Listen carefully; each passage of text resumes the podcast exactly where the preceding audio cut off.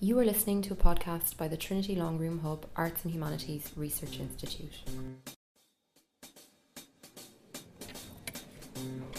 Good evening, uh, everybody. So, very delighted to welcome uh, the Lord Mayor of uh, Dublin, Councillor uh, Micheál uh, Mac Donncha, um, uh, distinguished guests, ladies and gentlemen. Um, it really is uh, uh, so lovely to see you here this evening for our Behind the Headlines on the future of uh, policing. We're here in the Synge uh, Lecture uh, Theatre, um, uh, but I'm actually the director of the Trinity Long Room Hub, which is that modern white building just off the ramp as you go into um, towards the Book of Kells. Uh, my is Jane Ohlmeyer. I'm the director of the Trinity Longroom Hub, which is our research institute in the arts and humanities. And for those of you who maybe aren't familiar with the Longroom Hub, we do three things in there. The first thing we do is celebrate the excellence of the arts and humanities at Trinity. The second thing we do is promote multi and interdisciplinarity. And then the final thing that we do is take the learning of the arts and humanities to the widest possible audiences. And really, that brings us to these sorts of signature events, these behind the headlines, where we pick an issue that is very much in the headlines and we then uh, uh, uh, create a forum for robust, respectful debates uh, that add the insights and perspectives that the arts and humanities uh, uh, can, can bring. Um, I'm very delighted that these behind the headlines are supported by the John Pollard Foundation without this sort of support, we just couldn't uh, uh, do these sorts of uh, events. Now, policing is a major issue around the world. Here in Ireland, obviously, it's also a major issue. And the future of uh, uh, policing uh, commission set up in May 2017 has a mandate to carry out a fundamental review of policing in Ireland and develop a plan for its future. The Commission is due to report in September 2018. That's not very far away, Kathleen. I'm sure you're, you're looking forward to that um, and is expected to deliver recommendations uh, uh, uh, meeting the strong public appetite for significant change. So I suspect tonight we will get a taster of uh, uh, some of uh, uh, those recommendations, some of uh, uh, the work that the Commission has been doing. But the whole purpose of tonight as well is to put that in a much wider context. So to look at the events of Ireland in a wider historical context and then in a wider global context. Um, I'm going to introduce each of our four speakers now, and then I will hand the floor over to our speakers. And for those of you who aren't familiar with our format, it's really very straightforward. Each of our speakers has nine minutes, um, and nine minutes is nine minutes. Uh, uh, uh, and uh, I, am the timekeeper here. Uh, and then it's over to you for questions and answers. And hopefully, we'll have plenty of time for discussion and debate. but I promise you, we'll be done by half past eight. So you know that if you've got that next engagement or rushing off to dinner, we'll, we'll definitely be done by 8.30. So I'd now like to introduce our four speakers this evening, and it's with great pleasure. Our first speaker I, will introduce is my colleague, Professor Eunan O'Halpin, who is the Professor of Contemporary Irish History here at Trinity. Um, his research interests are extremely broad uh, and include Irish and British 20th century political uh, uh, uh history uh, he's extremely interested in uh, the history of intelligence uh, and terrorism in the 20th century, not just in these islands, but uh, uh, uh, globally. Um, our second speaker this evening is Mary Rogan. She's Professor of Law at Trinity and she leads a project funded by the European Research Council on the oversight of prisons, and she's the chairperson of the Implementation and Oversight Group on Reforms uh, to penal policy. So thank you, Mary. Uh, our third speaker has come all the way from Harvard, Dr. Antonio Oftelie, uh, who's the Executive Director of uh, Leadership for a networked world technology and entrepreneurship centre. It's a bit of a mouthful um, uh, at Harvard, uh, and he's also a member of the Commission on the Future of Policing. And um, Antonio, I appreciate that you've been over for other business, but it really is fabulous that you've come uh, uh here this evening. We're particularly uh, uh, delighted to have you. Uh, we're also absolutely thrilled um, that Kathleen uh, O'Toole is on our panel. Uh, Kathleen O'Toole is the chair of the Commission on the Future of Policing in Ireland. She served on the Patten uh, Commission, which developed a new blueprint for policing in Northern Ireland uh, almost uh, 20 years ago. I'm from Belfast, and um, I think we all watched with, great admiration for the work that was carried out there. But Kathleen is a practitioner, she's a career police officer and lawyer who rose uh, through the ranks of policing in the US um, uh, and she served as the first chief inspector of the Garda Síochána, uh, uh, uh Inspectorate as well. So, an extraordinarily excuse me, accomplished individual. But I'm also particularly proud that she is about to be a graduate of this university. not entirely sure where she finds the time, but she's doing a PhD uh, with us here uh, in, in Trinity. So, as I say, I'm going to now hand the floor over to our four speakers who will speak in the order that I introduced them, and then we will open uh, the floor to discussion. Um, I, I, would encourage you to put your mobile phones to silent, but do feel free to tweet um, uh, using the hashtag HubMatters. It's, it's here on the uh, uh screen because you know, it's always great if, if, if there's a, a discussion um, uh, uh, on social media as well. The uh, sadly, we weren't able to broadcast online this evening. We've issues with our cameras. However, we will be podcasting uh, the uh, event as well. So, without further ado, Professor O'Halpin, Eunan.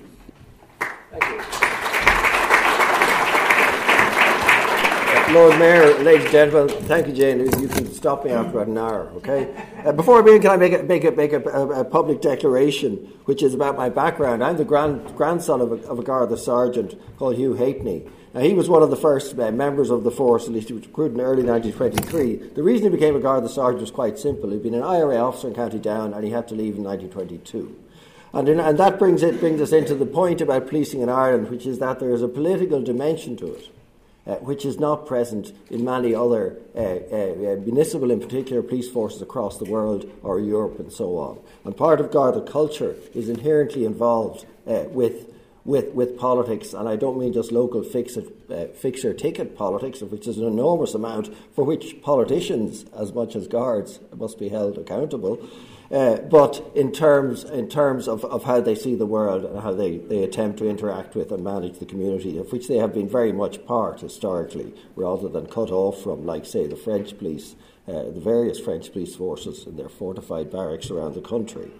Um, and also, I think we have to remember, in considering what needs to be done to policing in Ireland, two things. One is all the evidence of public expectations of the Garda Síochána is that they do more, in a sense, of what they used to do than that they do less. No, almost nobody wishes them to sit behind, in front of a computer screen more, put in more data, analyse more trends, and so on. The, the demand constantly, and not only in rural Ireland, is for police on the street. It's for it's for police at the crossroads. And the difficulty for us academics uh, for us theoreticians, in particular for people uh, pushing clever software and the like, is that in Ireland the culture of policing is intimately bound up with the sense of the locality and reading the locality right. It's also bound up, we know, with the abuse of power. It's bound up with all sorts of difficult uh, things that have to be addressed, but it's there and we can't lose sight of that. And don't throw out uh, the link, the public link with policing, the, that baby, don't throw that out with, with, with, with, with the, with the bathwater, the dirty bathwater of which we're seeing so much. I think, secondly, we have to remember that the Garda Síochána has, I, I, I, you know, I grew up in the 60s, I was a student uh, uh, for most of the 1970s in the midst of the Northern Ireland Troubles. And it is thanks to the Garda Síochána and the Defence Forces, uh, to a large extent, that uh, uh, we now have a, a Sinn Féin uh, Lord Mayor of Dublin rather than uh, uh, you know a Republican Gauleiter over the whole of Ireland. In other words, the Gardaí, if they even if they wished to address issues of internal organisation and so on, had also to defend the state. And I'll give an example. Uh, Sergeant Jerry McCabe, who remember the name, who was uh, murdered by the IRA defenceless effectively in the early 1990s, at his funeral, one of his friends, one of his relations said, made an extraordinary statement. He said, Jerry was a really decent man, blah, blah, blah. He said, if you ever had a problem with the ticket or anything, he'd look after it. And I thought, oh, for God's sake. You know, uh, uh, so, and th- that reflected, nobody commented, that reflected, for good or ill, a kind of a public expectation that whatever about Jane's ticket, and she deserved it, you know, you'd do something for me if you could. And it's politicians, just as much as, as people within the force, uh, who have pers- continued uh, with that mentality. I think, secondly, we have to recognise not how little the Gardaí has changed, but how amazing the changes have been. We have a Garda inspectorate, uh, which I think is what is it eight or nine years, not even that in existence. We now have a police authority, which years ago I wrote about as needed, uh, headed by a very capable uh, chairperson. Uh, we we have. Um, we have a, a, a, a Garda complaints process, and we have GSOC, which I won't comment on. I think uh, they got some egg on their face a couple of years ago uh, due to their paranoia about bugging, which may in fact reflect their frustration with dealing with the guards. But anyway, so there have been very, very considerable changes. You have very considerable changes in Guard, the training and education. And you have some, but not enough, changes in, in, in, in issues to do with representing the new communities, relations uh, with the travelling community, and ver- various other very pressing issues. I think it's amazing, but typical of Ireland and of media frenzies, that we've just lost the first woman Garda Commissioner in circumstances which I remain baffled at, and I suspect will become more baffling, not less baffling, as time goes on. And I give you the instance. Who remembers the Duggan case? How many people can explain the Duggan case? Almost nobody here. I'm not being ageist. You all look too young anyway to remember it. But that was the case used to bring down the Reynolds Spring Coalition in 1994. And at the time, nobody knew what it meant. A week later, it had disappeared. And to some extent, we are getting a succession, uh, uh albeit on, on foot of extraordinary uh, uh, revelations relating to uh, uh, pulling of, of, of, points relating to the, the, the, drink driving and so on. But to some extent, these, these, these, some of these are coming and going. They've resulted in the, the depart, effective departure of two Secretary Generals of the Department of Justice, the first of whom, when a public servant in another uh, department, actually, was actually shot for doing his duty as a social welfare officer. Uh, they've resulted in the departure of two commissioners who, who, you know, who in turn led, led the fight against uh, varieties of terrorism, indigenous or otherwise, the 1980s and 1990s, and God knows what, what, what, they're going to do next. And a lot of the criticism that comes uh, uh, of, of, the Garda, should call it, takes no heed, no heed uh, of, of, of, the role which they played in defending the state from within uh, in, in, this, in the 70s, the 80s, and the 90s. And I think that's unfortunate. Do I have I run out of time? Two minutes. Um, uh, I, will just, I'll just finish though by saying if you look uh, across, across uh, the developed world and don't go to places like India, for example, where you look at policing there and you know you just you're just a, you're lucky you're white and a visitor, right? But look, look at look at look at policing even in a country like Denmark, which is small, civilized, about our size. All the police have guns. My limited interaction with them, which are fine, they're friendly, but they have an authoritarian approach. Uh, almost, uh, uh, I, I, think policing in Ireland, it may be casual, it may be, may be feckless, it may be very unfair to travellers, uh, to, to socio-economic disadvantaged groups, which obviously needs to be addressed and managed. But I think in terms of interaction with the police, it is far less authoritarian, say, than British constabularies, to whom I've had to report various, uh, a couple of traffic accidents and one drunken assault upon me, as I was a cyclist, he was a motorist uh, and, and so on. And I do think that, that, that there are cultural values in, in, in, the way the police typically interact with, with the public on a one to one basis, which mustn't be lost as they learn to master whatever new software, as they learn to follow 553 new protocols uh, before you, could, before you can uh, put handcuffs on somebody or whatever. So I'm afraid, I'm by and large, a fan of police reform, but I'm not, not, not a fan of des- des- destroying a force uh, the, value, the, the underlying v- expectation for the public of which is more of what we used to get rather than uh, some sort of robocops. Thank you. Thank you.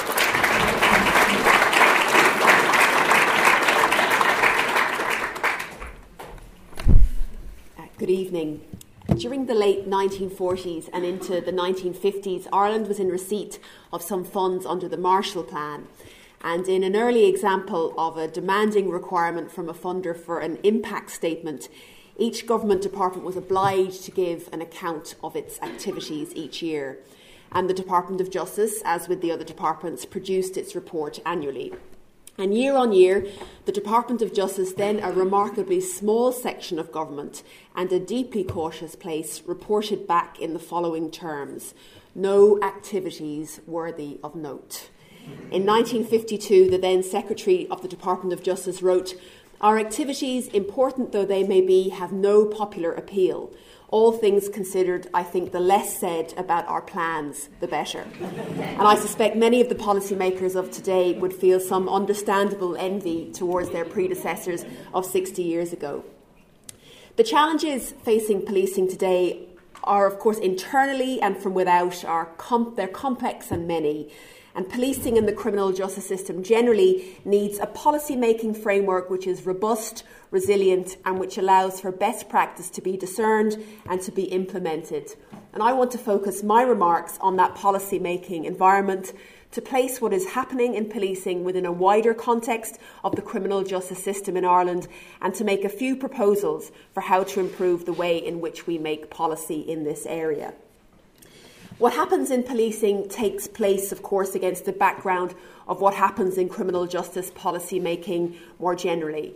And if we focus on the period since the 1970s in particular, we see the looming and consequential presence of the Troubles. And we've already heard about the consequences of this for the relationship between the police and the policed, but it also had profound effects on the way in which policy making was conducted in the state. This influence goes right back to our independence, but it intensified in the 1970s. And the Department of Justice became a quite insular place, wary of outsiders, very reluctant to engage with interested observers, viewing all through the lenses of suspicion and subversion. And I think this history in part explains the perception that security, the security dimensions of the department's work, has been so powerful in how the department conducts its business across the board. And this has led, I think, to a certain dominance of policing concerns and prioritisation of the relationship between policing and the department, as well as a long standing insularity in its outlook. Another salient feature of the policy making landscape, in many ways, falls out of this environment also, and that's a lack of engagement with data and research. And we have also often been re- reactive, I think, rather than proactive in responding to the challenges we face in criminal justice. We expanded our prison capacity, for example, dramatically during the 1990s without doing any projections or modelling about what that needed capacity was, or indeed what the drivers behind an increasing prison population might be. And of course, we can't lose the local connection, the importance of the quality of the individual one on one relationship. But I certainly advocate for more use of information to be able to answer the big questions about policing and to make sure that local relationship is as good as it can be. And in this respect, the systems the Garda Síochána has set up are actually ahead of its peers in many respects. The structures are ahead. The Garda Síochána Analysis Service provides analysis of data to support operational policing. And we do not yet see similar units in, for example, the Irish Prison Service, the Court Service, or the Probation Service. And at the same time, of course, we also need to see a renewed focus and major confidence building measures in the use of data and statistics within the service. These then are three key features of the policy making landscape which policing has been shaped by in the last uh, five decades. Uh, an insular, a security focused mindset, a reactive rather than proactive style of planning, and a less than optimal use of research and evidence. I want to assess where we are now and to posit that the policy making landscape of the present day gives a good deal of hope concerning the necessary reforms to how we organise policing here. 2011 was something of a stock market crash for Irish criminal justice policy. The money had run out, but so also, it seemed, had the creativity and the ideas. The crisis, however, sparked what I think is a new period in our criminal justice policy making history. In 2012, the then Minister for Justice and Equality, Alan Shatter, established a strategic review of penal policy with the intimidating task of conducting an all encompassing review of this policy, involving an examination of all aspects of penal policy, including the prevention of crime. And that report made 43 separate recommendations about lots of things, but perhaps most critically, it called for a new penal policy stating that penal policy has evolved as a result of piecemeal policies aimed at specific types of offences or offenders rather than a singular coherent policy with the sole aim of making Ireland a safer place. That review placed a great deal of emphasis on the importance of crime prevention. And crucially, and borne out in a not uncommon experience of dusty reports on lonely departmental shelves, it also recommended an implementation oversight mechanism to be set up with the task of reporting on the progress being made or not being made concerning each recommendation. I'm not aware of any similar mechanism being established in the area of penal policy in the past. Its establishment also reflects an understanding that many of the recommendations in this area for improving policing, for improving criminal justice policy, they require a time period for implementation which does not conform to political cycles in many instances and requires a long-term effort. The review group strongly encouraged the creation of a better policy making landscape. It noted that the experience of many jurisdictions is that penal policy is best created in an environment which prioritises interagency cooperation, is based on evidence, involves appropriate deliberation and the input of experts, and one which also is conducted in a responsible and measured way and which keeps the long term purposes of the criminal justice system in its focus. This exhortation applies to policing and its place within the broader criminal justice network. That call by the Penal Policy Review Group, I think, represents a different outlook on criminal justice policymaking and how it should work here. It's part of a network of related calls from the Toland report, which found both a widening remit within the Department of Justice and Equality and something of a culture of secrecy to have permeated out of security and policing issues into other aspects of its work, to the reviews of policing conducted by the Garda Inspectorate, to the development of the first ever strategic plans for the Irish Prison Service and the Probation Service. And all of these developments, I think, show that we're in a rare policy window which allows us to step back from the rush and the pressure of the urgent and the now and to ask what is it we want from criminal justice policy and what structures do we need to get it. And it may well be more of the same, but at least we'll be able to answer those questions uh, properly. There is a lot in what these reports tell us that we are not happy to see and which gives us cause for profound concern but at least we are living in a time when we are seeing them. I'm also encouraged by the public consultation process which the Commission on the Future of Policing is currently engaged in. So, my hopes for the future of policing and criminal justice policy making more generally are more engagement with research and the better use of good quality data and information more working with other agencies and with others from outside the criminal justice system to focus on the factors which cause crime and which can prevent its occurrence, the social policy factors, the economic factors, for example. More openness to outside scrutiny and a robust and publicly accountable implementation plan for any reforms which emerge. And we are a long way indeed from the 1950s world of no activities worthy of note. Thank you very much.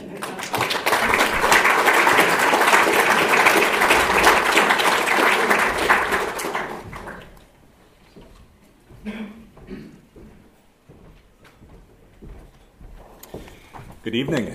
I'd like to thank Trinity College and the Long Room Hub for uh, inviting me over uh, overseas here to come uh, speak with you all.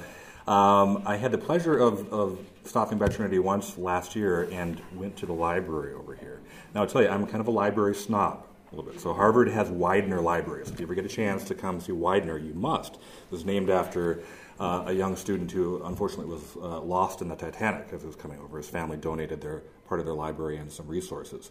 But that being said, when I walked into your library here, I was stunned. It's the most beautiful one that I've seen in the world. So congratulations on that. Um, what I like to do in libraries is think a bit about the future. Uh, oftentimes, I think about things that keep me up at night. And give me some stress and some heartburn a little bit. And so that's what I want to talk briefly about is what I see happening in the future potentially and what we can do in our world now and our generation to start mitigating some things and bringing some new things uh, to life. So imagine that you have a pot on the stove and it's starting to bubble a little bit, it's simmering a bit, and pretty soon it's going to boil over. Your job is to make sure you modulate that, to turn it up or down, to make sure that we're getting enough new things coming forward to lead to good outcomes, but also keep it from boiling over to having someone get burned.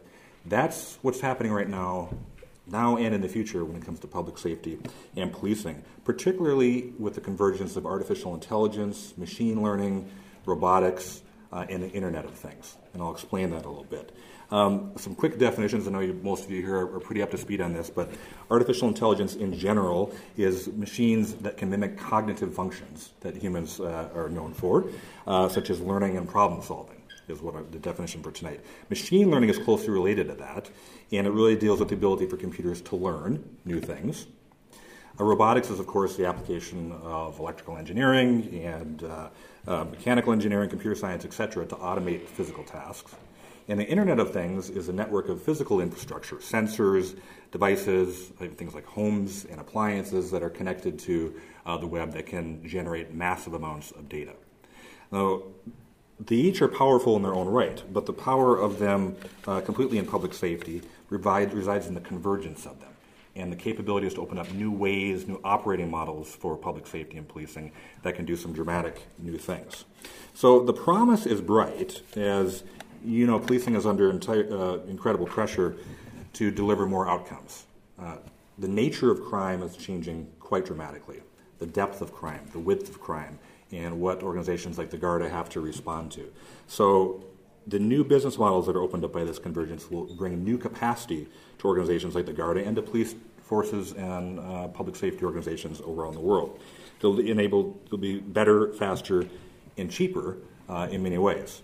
But the peril is there as well, and that can be somewhat dark. And that's what keeps me up at night, in that the data, the algorithms, the rules, the sensors, and the networks that underwrite all this work have tremendous potential negative impact on civil liberties, on social equity, and on public trust. Take first predictive policing as an example.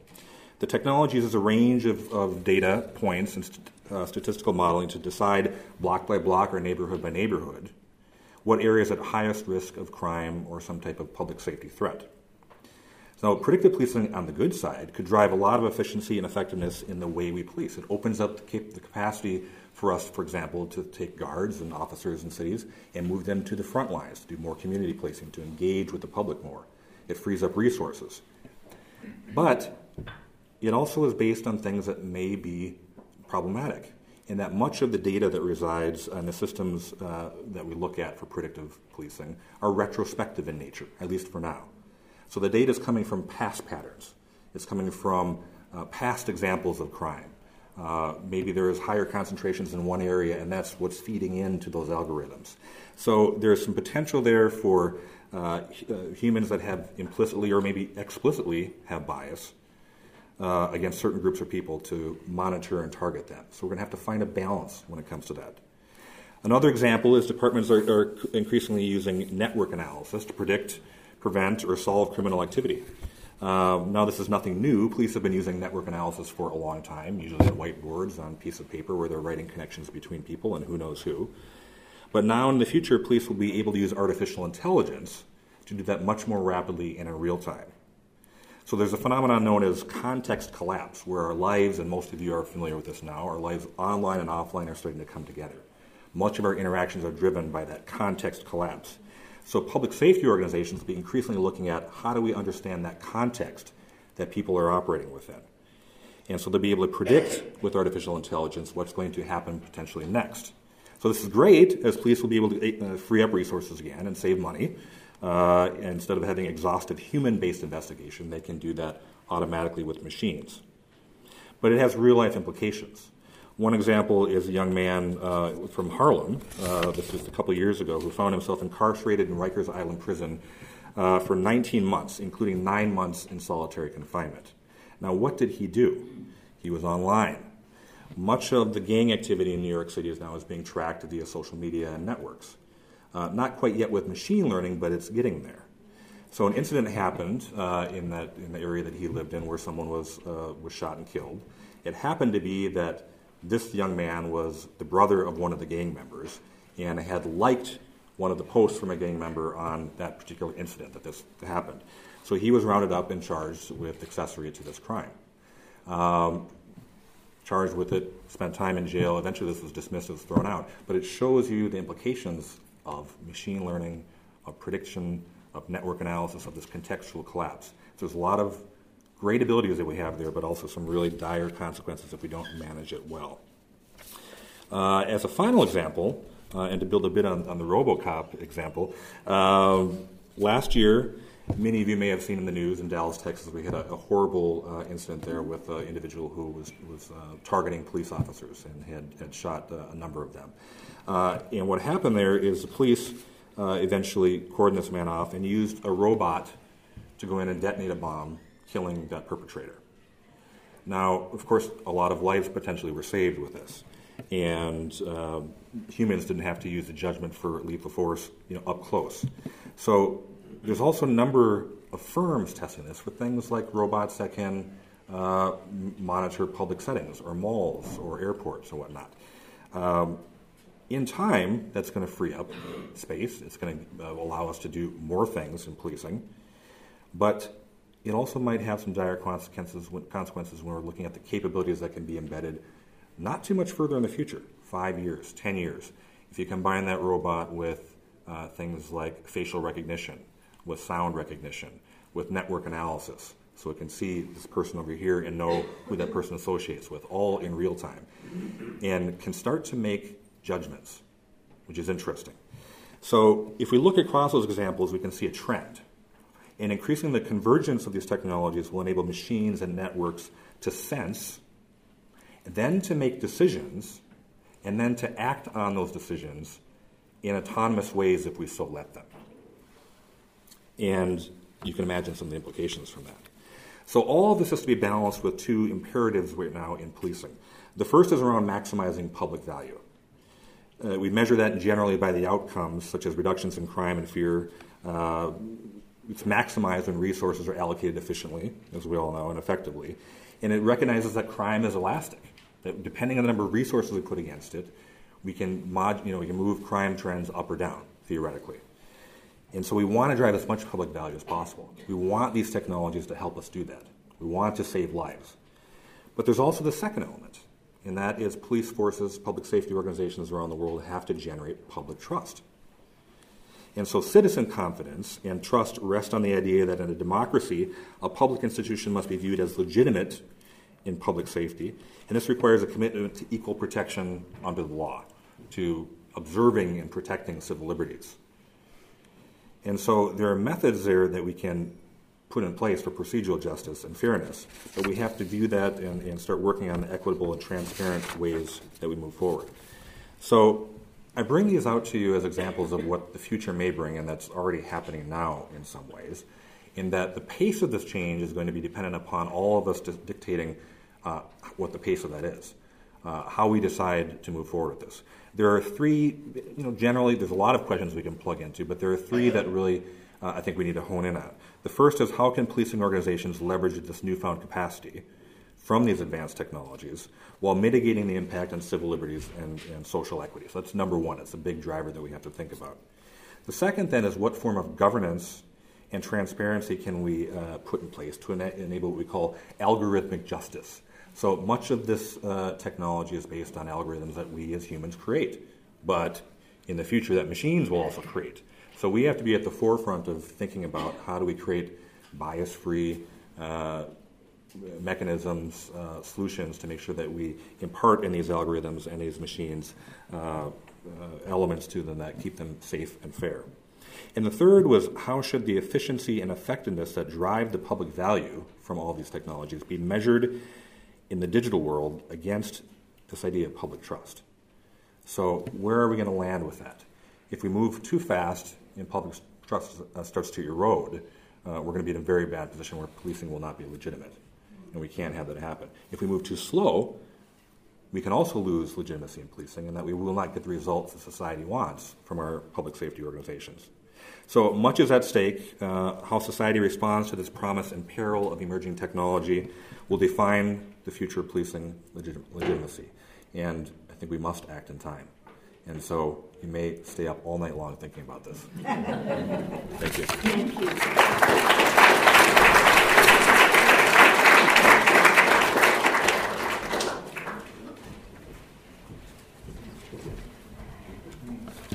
First, I'd like to say thank you very much to Jane and the Long Room Hub for this extraordinary opportunity to learn. I, have learned a good deal already this evening, and hopefully to contribute. Um, I had the opportunity to attend your event last month on Brexit, and uh, it was just a phenomenal event. So thank you very much. Um, I was uh, I'm the career cop on the panel here, so um, I thought I'd, I'd um, focus on two things this evening. First of all, I'll give you a perspective of the evolution that's occurred in policing just since I've been in the business. Where hearing demands for police reform on both sides of the Atlantic, but um, I've seen policing evolve significantly since I've been in the business, and I think it's important to highlight what policing is really all about. Um, you know, we watch television and we see gunfights and car chases, and we see the police enforcing the law. Uh, but policing goes well beyond that. So I thought I'd talk a little bit about my personal experience in policing um, in the United States, but also here in Ireland when I served uh, as the chief inspector of the Garda Inspectorate. And then I want to talk uh, more specifically about our work and what we hope to accomplish between now and September and what we hope to deliver at the end of the day. So um, I started in the business uh, way back in 1979. Never had any uh, notion whatsoever of becoming a police officer until my law school classmates dared me to do it. Um, they thought it would be an interesting opportunity to see the law from a different perspective. So I thought, you know, I'll do this for a year or two and then I'll move on and practice law full time. So I went to a police academy environment and I was trained to be a soldier, a foot soldier in the war on crime you know, go out there and fight that war on crime. And we spent a lot of time doing physical exercises and marching around the academy. And, and, and then we went out into the field prepared to fight this war on crime. And we raced around in cars and we answered 911 calls. And we were measured by how fast we got there, how many people we arrested, how many people we cautioned, uh, what our crime statistics, how many detections we had. And that was fine because law enforcement is an important component of policing, but we spent far more time responding to people in need. We had the opportunity to deliver babies and to save lives and to help people who were in mental health crisis and to deal with people who had severe addiction issues or go into families, into homes, and deal with people who with domestic violence and, and, and, with, and child abuse and and we did far more of that work than we did law enforcement. In fact, I refuse to, to refer to a police agency as a police force because force is such a small percentage, force and enforcement is such a small percentage of what we do. In policing, we provide a service. And in order to do it right, we have to consider it a vocation, not just a job. So I was into this for about six months when I realized I found my vocation. And yeah, it was exciting to make a big arrest. You know, I worked as a robbery decoy and set myself up in subway stations waiting to get robbed every day. But that was a very small percentage of what I did over the course of my career. And policing here in Ireland would be very similar in that respect. In fact, I say right now that some of the biggest challenges we're facing in policing on both sides of the Atlantic uh, will be at the intersection of criminal justice and public health. Uh, I spent much more time, more, more recently, as the police chief in Seattle, dealing with issues around addiction and homelessness and mental health crisis than I did on crime fighting. So, uh, yeah, I just think it's important that we put uh, put it in the proper context. And no, I wouldn't be one who said, "Oh, that's not the police. That's not the job of the police," because sometimes the police are the only ones available 24/7.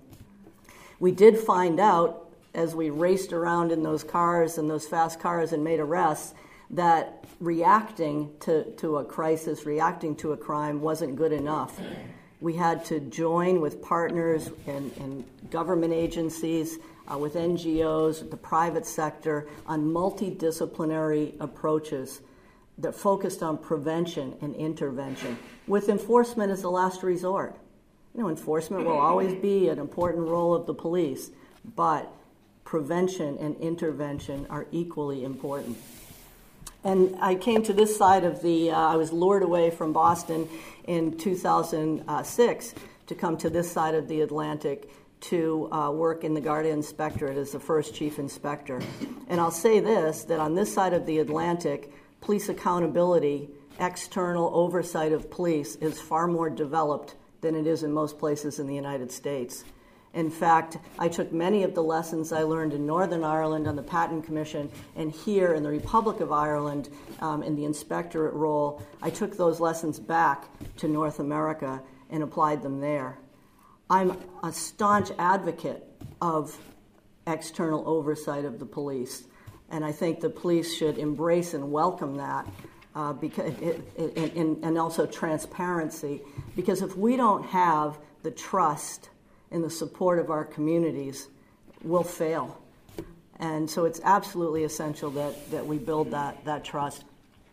When I arrived uh, in Ireland in 2006, uh, some uh, friendly media person stuck a microphone in my uh, face on first day and said, "Oh, you're from America now. Sure, you'll recommend that the first thing we do is uh, arm the police here." And I said, "On the contrary, I'm so envious that the Garda Síochána is an organization that's been a routinely unarmed police service, and long may that last. You know, I worry about guards who are out there in an environment where guns and gangs are becoming more prevalent, but certainly there must be things we can do to enhance their safety without resorting to routine to a uh, routinely armed service. And I just want to emphasize that uh, we have a, an extraordinary commission working here many people from this island, but also others from uh, North America and beyond. And we all understand that it's important to consider the context in which we're working and to respect the history of the Garda Síochána, to respect the history of this state, and to culture proof any recommendations that we may make to fit into this environment. So, our commission was established in, uh, in May and yes, it was in the aftermath of newspaper stories and controversies, but we said, no, we're stepping aside. Our remit is to step aside from the day to day controversies and to focus on the future. So, yes, we'll be mindful of the past and the ongoing um, events that, are, that have occurred and continue to occur uh, in the news, but our focus is, is, is truly on the future and transformational change. Uh, often people refer to the Patten experience, a Patten report, as a once in a generation opportunity to create a new model for policing. Well, that was nearly 20 years ago. So we're looking to create that, that next once in a generation opportunity to create a model that will, yes, be, it will address the unique circumstances and characteristics of the Irish environment, but also because policing principles generally um, are similar wherever we are in, in the Democrat and Democ- uh, democracies. Uh, we hope that we can create a model that can be replicated in many other corners of the world as well, so that Ireland will be the benchmark, the leading edge, the benchmark that others look to uh, when uh, when developing policing systems. So, our commission and several of uh, my colleagues have, have, joined me here this evening. Um, I won't single them all out because I'll, I'll miss somebody in the process, but just an extraordinary group of people with expertise in policing, criminal justice, human rights, uh, victims' issues, training, technology, change management, and we have people who've led large organizations. And so we have very, very diverse backgrounds. Only two of us are career police officers. And that was similar to the experience in Northern Ireland, where only two of us were career police officers. And I think that's extraordinary because the people, people with objective viewpoints, need to contribute to an exercise like this. I also know from direct experience the value of public consultation of getting out and speaking with people who live and work in communities, not just in Dublin, not just in Galway, but in every corner of this country, um, in order to, to hear what they're looking for from their police. Because at the end of the day, it's the will of the people. This is a, dem- a democracy, and the police should be a part of the community, not work apart from the community. So we've been listening very careful, carefully. And um, we've had just such great constructive input and feedback from people in every corner of the country. We've been to uh, nearly every county, and by the time we finish our work, we will have been to every county. And when we travel out to public meetings, uh, we also visit Garda stations along the way. So we've been to many Garda stations and listen to frontline Gardaí who know the challenges they face and often have some of the best solutions for addressing those challenges. So, in addition to uh, hundreds of stakeholder meetings, we've now been to 19 Garda stations in 17 counties uh, we've held 11 public consultation events, and as I said, by the end of the work, the, the work, we will have been to every place. We've also welcomed written submissions. We've copied some of our experience in the Patten Commission. You know, we went out and did public meetings there, but we welcomed written submissions as well, and we re- we've received several hundred now. And again, very thoughtful, constructive recommendations uh, for, for the future of policing on this island.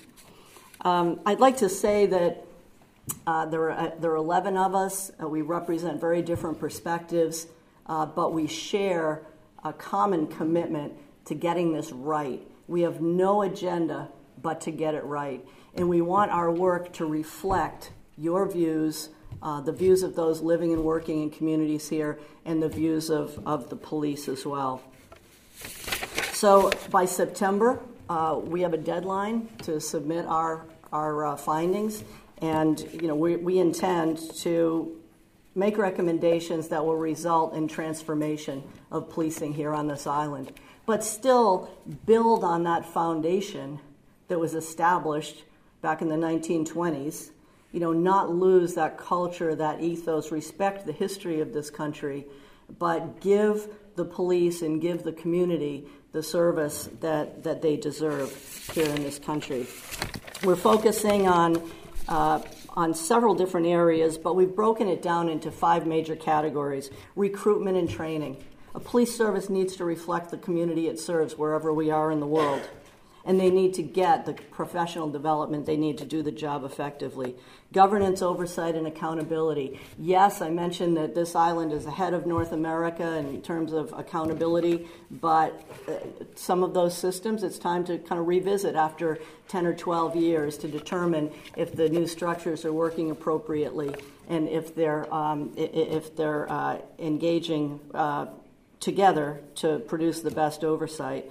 Uh, technology, Antonio spoke of that. Technology will not be a driver. We shouldn't go out and buy the latest, greatest thing just because it has the right bells and whistles. It has to be a tool that will support the, the uh, appropriate operation at the end of the day. Leaderships, leadership and structures.